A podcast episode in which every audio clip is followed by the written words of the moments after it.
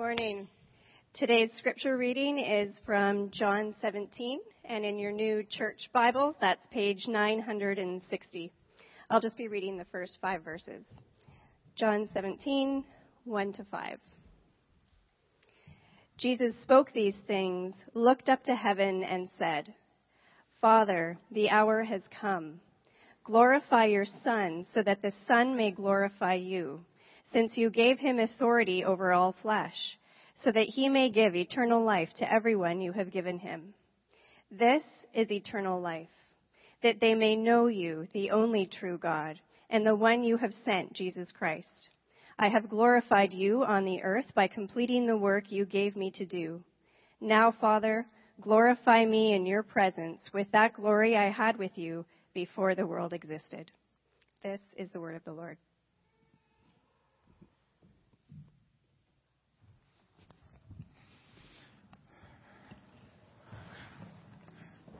Good morning. My name is Kevin.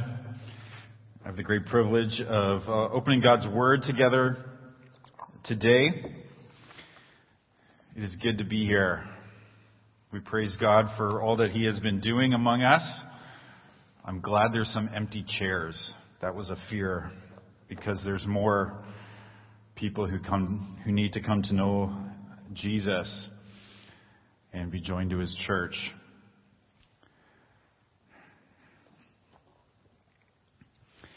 We are beginning a sermon series this morning in uh, the 17th chapter of John's Gospel.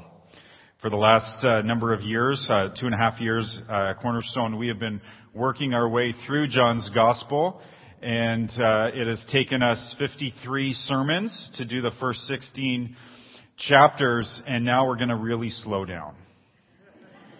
We're going to really slow down here in John chapter 17. Why slow down here? Well, these are truths in John chapter 17 that are vital for us. They're vital for us at this stage of our uh, church's life. And this is it, th- these are weighty truths. They're meaty truths.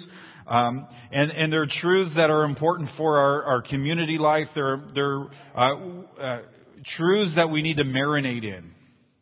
The, the topics of John 17 include uh, Things like um, the incarnation of Jesus, the glory of God, the sovereignty of God, predestination, our final destination, mission, the unity of the church, our calling as the church, the holiness of uh, the church.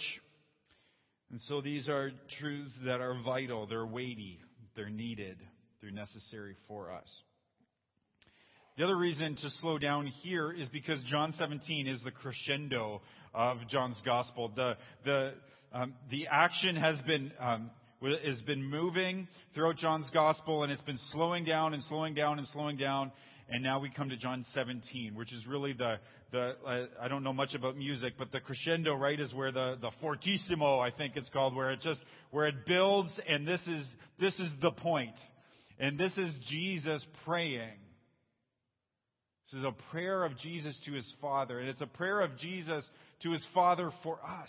And so here in John's Gospel, in John 17, we have um, the opportunity to, to peek into the relationship between Jesus and his Father. We have the uh, opportunity to peek in and, and understand what's on Jesus' heart for us. In the moments just before he's going to die, before he would give his life for the church, we have the opportunity now to, to know what's on his heart for the church. What does he want for the church? What does he want to pray forward? What are his priorities? What's in his heart for us? The previous three chapters are uh, Jesus in the upper room with his disciples.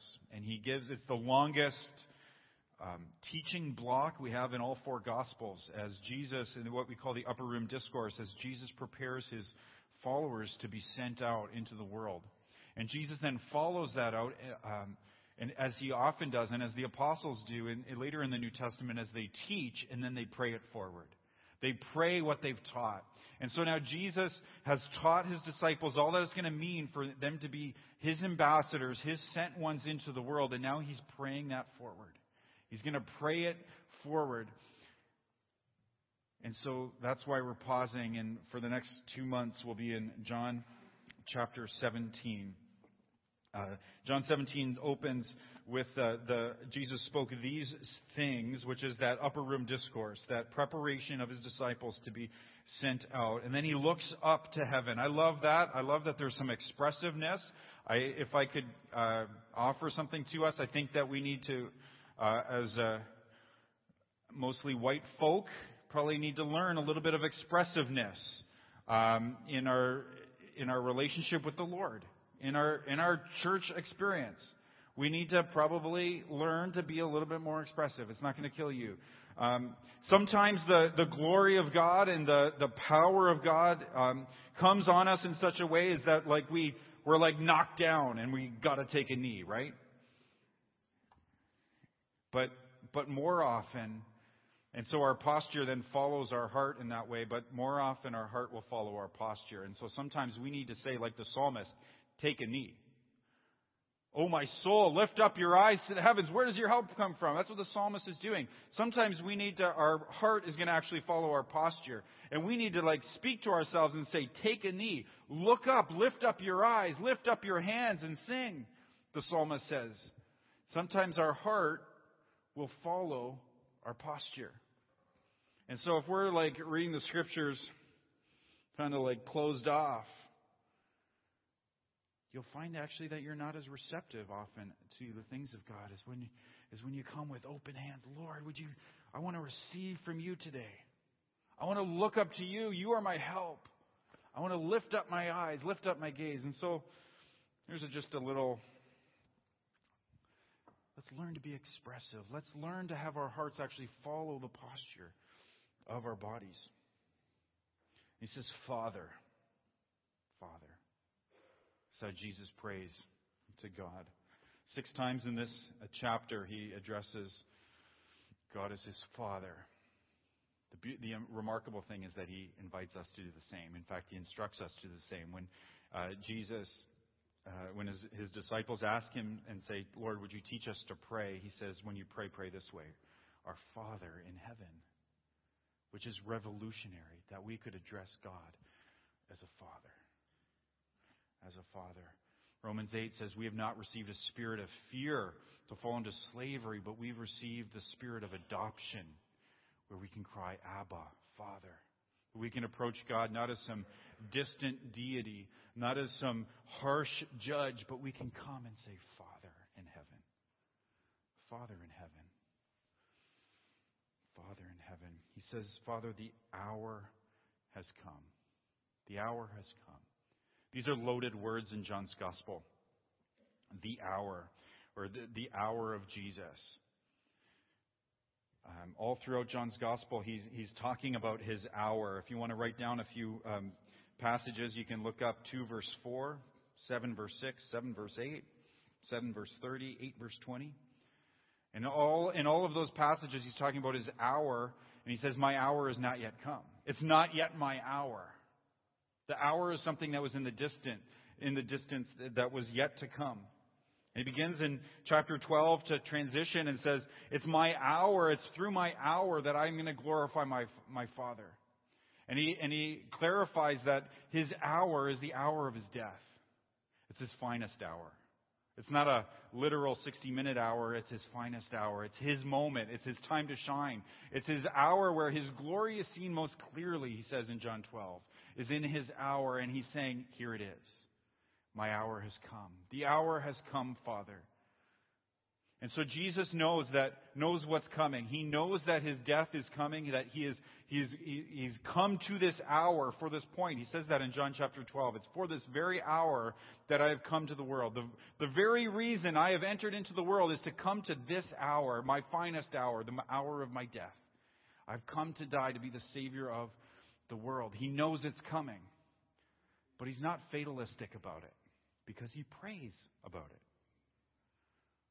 which is interesting. It's a little bit different, I think, than how we often um, think about things and when we enter into prayer, right? Is when, when something is certainly going to happen, usually we're, well, I don't really have to pray about that then, I guess. None of you prayed that the sun would come up this morning, I doubt. Although it was gorgeous. Anyone up this morning It was glorious sunrise this morning. We don't pray about those things that we know are going to happen. We pray about those things that are in doubt, those things that we want to happen.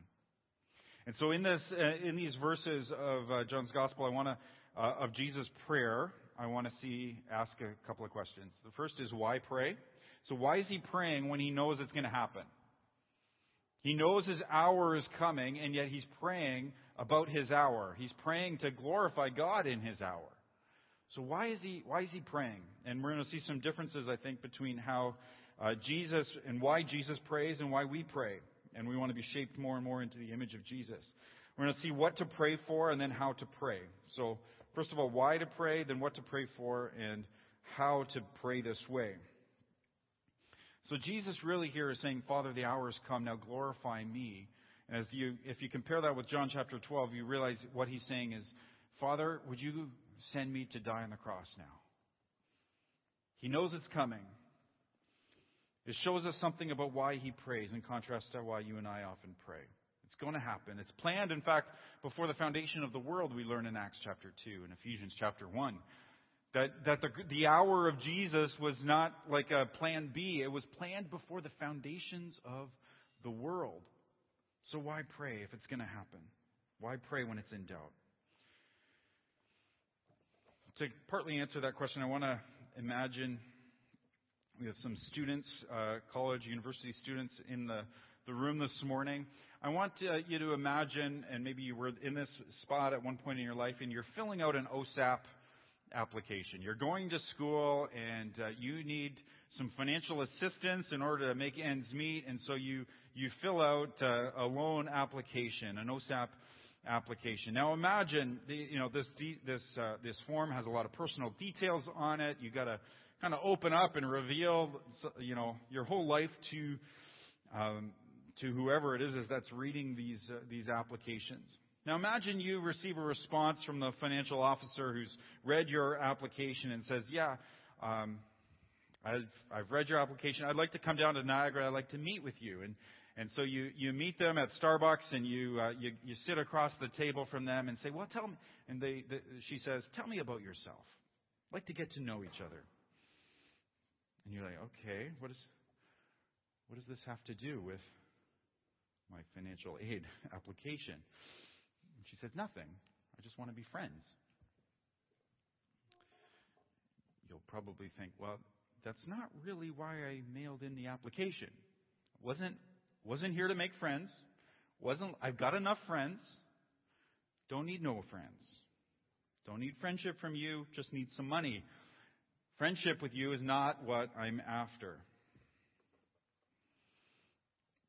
How often do we treat prayer like mailing in the application? God, I need this from you. This is what I want from you. I've got my list of what I need you to do. The circumstances I need you to change, the people I need you to change, the gifts you need to pour into my life, I've got the list and I'm mailing it in. And God says, let me tell you about myself. Tell me about yourself. What's on your heart? Let's get to know each other.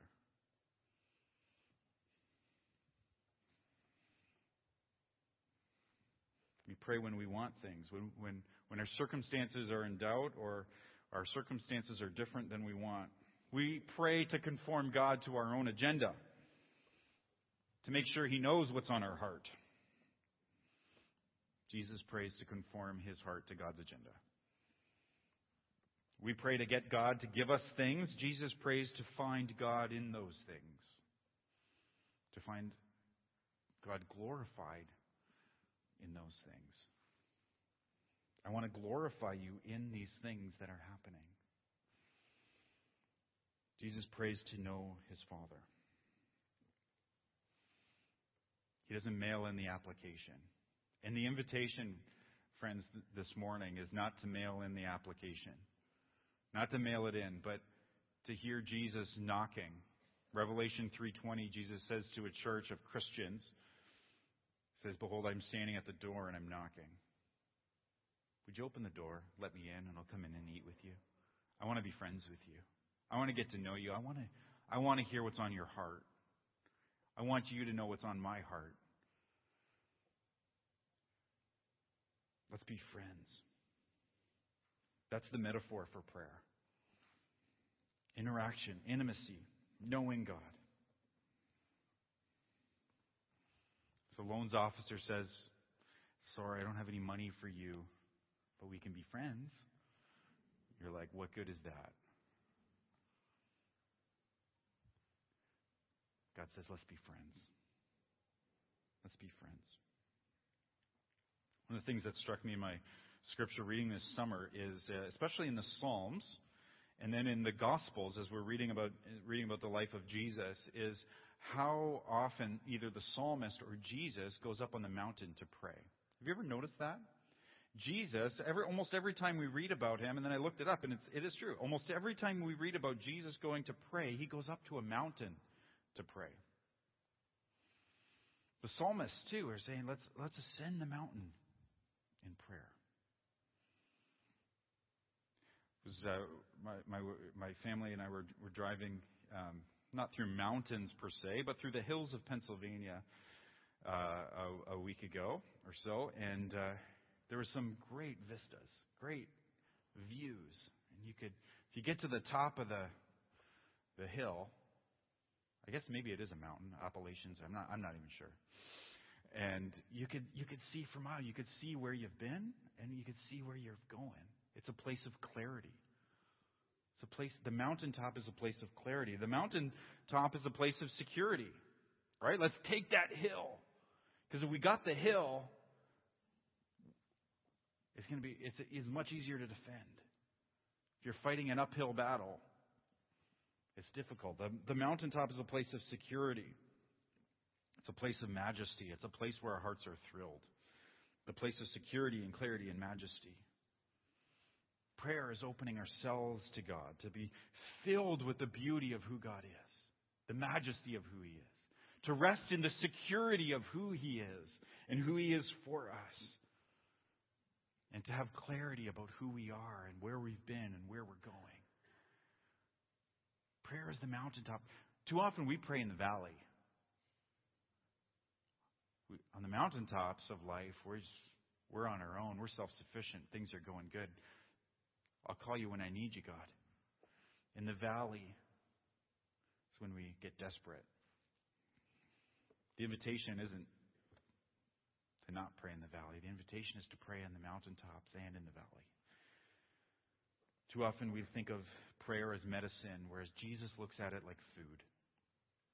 It's not a vitamin supplement, it's a whole new diet. We pray when we blow it, but friends, Jesus never blows it, and He's praying all the time. So why pray? Why pray? To know God, to be friends with God, to interact with Him, to know His heart, to see His glory. So what to pray for? Secondly, what to pray for. Jesus asks for a lot of things in this prayer. He asks for, he prays for his disciples, he prays for unity, he prays for truth, he prays for holiness and protection, all kinds of things. But not first. First, he prays for glory. He, said, he prays for glory. Glorify your Son so that your Son may glorify you. I have glorified you and I will continue to glorify you. And I want to be in your, with you in your glory. He's saying, Make me Savior of the world. Father, make me Savior of the world. Now, I don't recommend praying that prayer, at least not out loud. You are, you're not the Savior of the world. And yet, though we can't pray exactly what Jesus prayed, he does follow the same model of prayer of, the, of the, some of the great prayers we read in the Scripture. There's two great prayers in, in the letter of Ephesians. And the Apostle Paul prays for the Ephesian believers. He prays not for ability, not for power, not for strength, not for the change of circumstances, but for a sight of the glory of God. In the, the prayer that begins in Ephesians 1.15, he says, I pray that the eyes of your hearts would be open so that you would know the hope to which you've been called, that you would know the glorious inheritance that is yours in Christ. There's another prayer in chapter 3. It begins around verse 14, I think, and he says, I pray that you would know how high and long and wide and deep is the love of Christ, and that you would know this love that surpasses knowledge. I pray that you would be filled with all the fullness of God. Praying not that you'll make a lot of money. I'm praying that you'll be filled with God. I pray that you would know the glory of His love, just how massive His love is for you. It's, it's long and it's high and wide and deep and it never go, stops. It's from everlasting to everlasting. It's deeper than the deepest ocean. It's higher than the highest heavens. I want you to know His love and you'll be changed by His love. Think of Moses. Moses is leading the, the people of Israel through, from Egypt eh, through the desert to, to the promised land of Canaan. And and, and Moses is, uh, is on the mountain with God, and he, he could pray for a lot of things, right? He needs a lot of things. He needs bread and water. He needs wisdom to lead these crazy people. What does he pray? He says, Show me your glory. Show me your glory. I want to know your glory, God. I want to see it. I don't want to just mail it in. I want to, I want to know you. I want to experience you.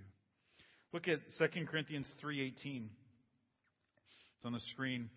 We all with unveiled faces, it's a reference to Moses actually, are looking as in a mirror at the glory of the Lord and are being transformed into the same image from glory to glory. This is from the Lord who is the Spirit.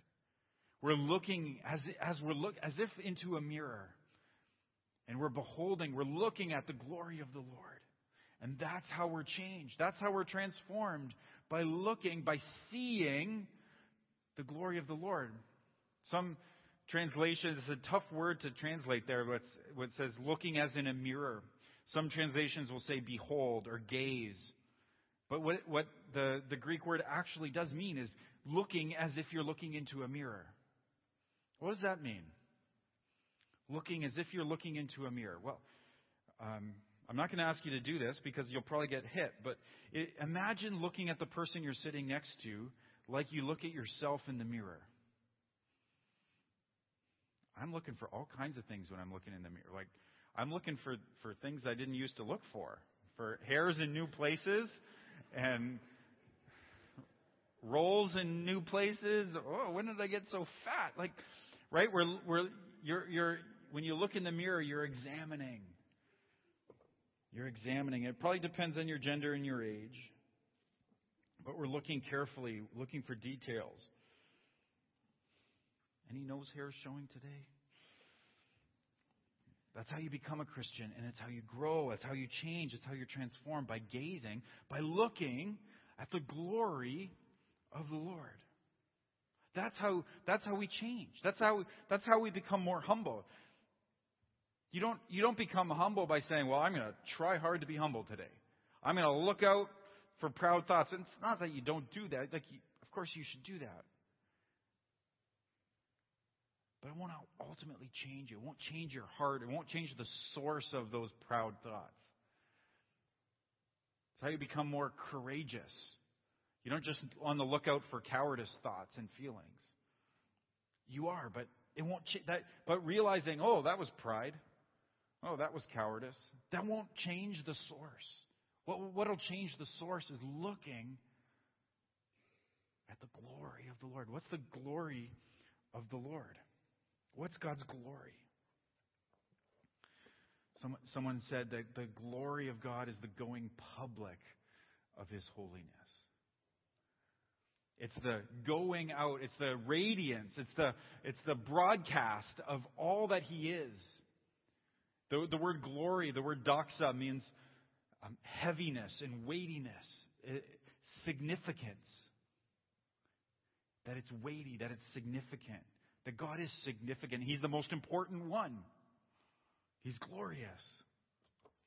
He's, he's, it's connected with worship. And so what this is saying is go on, go beyond believing that God is loving. Go beyond believing that God is wise. Go beyond believing that God is holy, but but look at it. Be gripped by it. Be fascinated by it. Look at the details of it. So if you, if you believe that God's loving and wise and yet you're, you know, you're paralyzed by worry this morning? Could it be that God's wisdom and God's love haven't really gripped you? That you don't feel the weight of it, of His wisdom and love, the significance of it, that we're not affected by it. Maybe you're worried about money. Maybe in your job you're as ruthless and as borderline dishonest as everyone else. And what's most weighty to you is getting ahead and making a buck, being successful. How you do in business has more weight to you than the glory of God. See, the purpose of prayer is not to just mail in our requests. The, the main thing is to know who made you, who your Savior is, who's most significant, and how glorious, how great He is. And so prayer involves praying your fears and your worries and your resentments and your despondencies and praying them into the glory of God. So do you you mailing it in? Mailing in the application? Or are you going to the mountain and saying, Lord, I need to sense your glory. I need it in my heart. That's primary. That's primary in prayer. We can ask for all kinds of things, but it's after a sense of God's glory. So then lastly, how to pray. You know, it might it might seem like look at God's glory. What is that seems so abstract. What does that even mean? If you try to just look at God's glory in the abstract, it's hard and discouraging. So my the invitation, I believe, of this text, even of, of these first five verses of John uh, 17, is to look at the glory of God in the plan of salvation and the story of Jesus. Look at the glory of God in the plan of salvation and the story of Jesus. Moses, when Moses prayed to the Lord, show me your glory, God had to hide him in, in, in the cleft of a rock, and he says, I'll, I'll let you see part, I'll let you see the back my backside a little bit. My face, if you saw my face, if you saw my full glory, it would kill you and overwhelm you. So I'll let you see my backsides as I pass by, and I'll hide you in the cleft of the rock. But look at 2 Corinthians 4, verse 6 on the screen here. For God, who said, Let light shine out of darkness, the Creator God, Almighty God, has shone into our hearts to give the light of the knowledge of God's glory. Where? In the face of Jesus Christ. In the face of Jesus Christ. What would have killed Moses is now visible for us. Our faces are unveiled. We can see God's glory. Where? In the face of Jesus. In John 17, 1 to 5 is the story.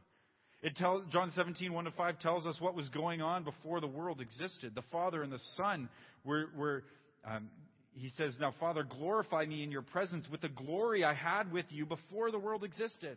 Before the world existed, the Father and the Son were in this perfect relationship of love and glory. The Trinity. That's what healthy love relationships look like glorifying each other, honoring each other, showing each other what is great about the other, bringing out the best in the other. That's what healthy love relationships look like. The Trinity.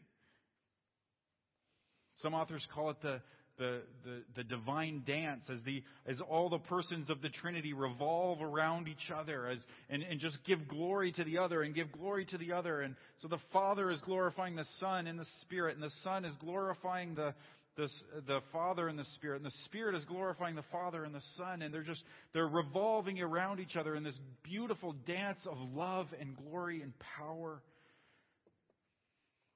He says, before the world existed, we were together in this perfect and glorious love, but something happened. He says, You gave me authority over all flesh so that I may give eternal life to everyone you have given me. I've glorified you on the earth by completing the work you gave me to do. You, I had work to do, and I've glorified you in it. Why did I have work to do? Because something went wrong. Because you and I and the human race have decided to live for our own glory instead of God's glory. And the only way for the relationship to be restored was for Jesus to lose his glory. For Jesus to lose that glorious relationship that he had with the Father before the world existed, that he was cut off from it. He had to be cut off so we, that we could be brought in. That's what the incarnation of Jesus is all about. Right? That's what incarnation means that the that God who is spirit took on flesh. That God the Son took on flesh. Took on meat.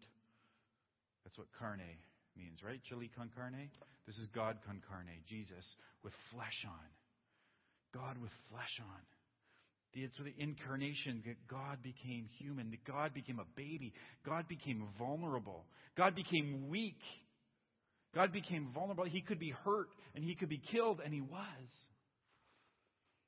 And he was on the cross, and he says the only time he prays to his Father and not doesn't call him Father is on the cross, where he says, "My God, my God, why have you forsaken me? Why am I cut off? I'm cut off from this, this glory that we've had with you before the world existed, and now I have it no more. Why? So that you and I could be brought in. He lost his glory so we could be brought in. So that we can become, as Peter says in his uh, letter to, to the church, he says that we could become participants in the divine nature, that we could be brought into that dance that we could be brought into that love of God. And I want them to be with me, Father, as I, I so that they can know the love that I've had with you since before the world began. I want, to, I want them to be brought in, he says. And so look in the face of Jesus. Look in the face of Jesus. If you want to see the glory of God, you want to see the glory of His love. You want to see the glory of His power. Do you want to see the glory of His wisdom? Do you want to see the glory of His holiness and perfection? Do you want to see the glory of His purity? Do you want to see the glory of His knowledge? See the glory of God is in the face of Jesus. And in the plan of salvation that existed before the world began, for you and I to be brought back in. And it's in prayer. It's in prayer we experience that. It's in prayer that Jesus experienced it. Luke 3:21 as Jesus was praying, heaven opened and the Holy Spirit descended on him in a physical appearance like a dove, and a voice came from heaven, "You are my beloved son; with you I'm well pleased." And the, glor- the glorious thing, the miracle of miracles, is that you and I in prayer can hear the same thing. You're my child. You're my son. You're my daughter and I'm well pleased with you. I love you. I'm for you. And if I'm for you, who can be against you? I will cause all things to work together for good for you. You're my child. I will care for you. I'll never leave you or forsake you. It's in prayer that we take those things in, and, and, the, and the weight of them, the significance of them can hit us and grip us and transform us and change us. So don't just mail it in. Don't treat prayer like your grocery list. Don't mail in your OSAP application. Show me your glory so that I can glorify you. That's the prayer of Jesus, and that's the prayer he invites us into. Father, show me your glory, and I want to glorify you. Father, in heaven, would you work that kind of prayer into us as your people, as your children? Father, as we look around our culture, if we look around our nation, as we look around the Niagara region, Lord, we are not satisfied. We see moral decline. In many ways, we see a powerless church. We see family members and neighbors, coworkers, friends, lost and without you, and resistant to the gospel.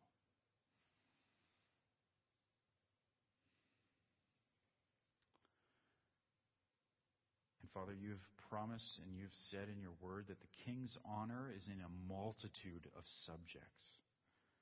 And so, Father, gain much glory for the name of Jesus by bringing lost ones home.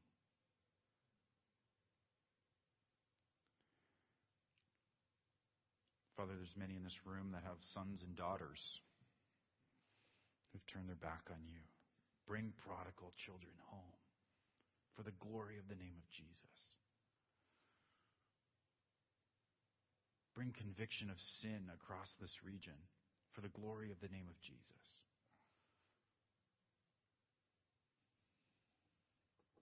Save our kids. Save our neighbors. Rescue our coworkers for the glory of the name of Jesus. Father, yours is the name that is above every name, and you have given that name to Jesus.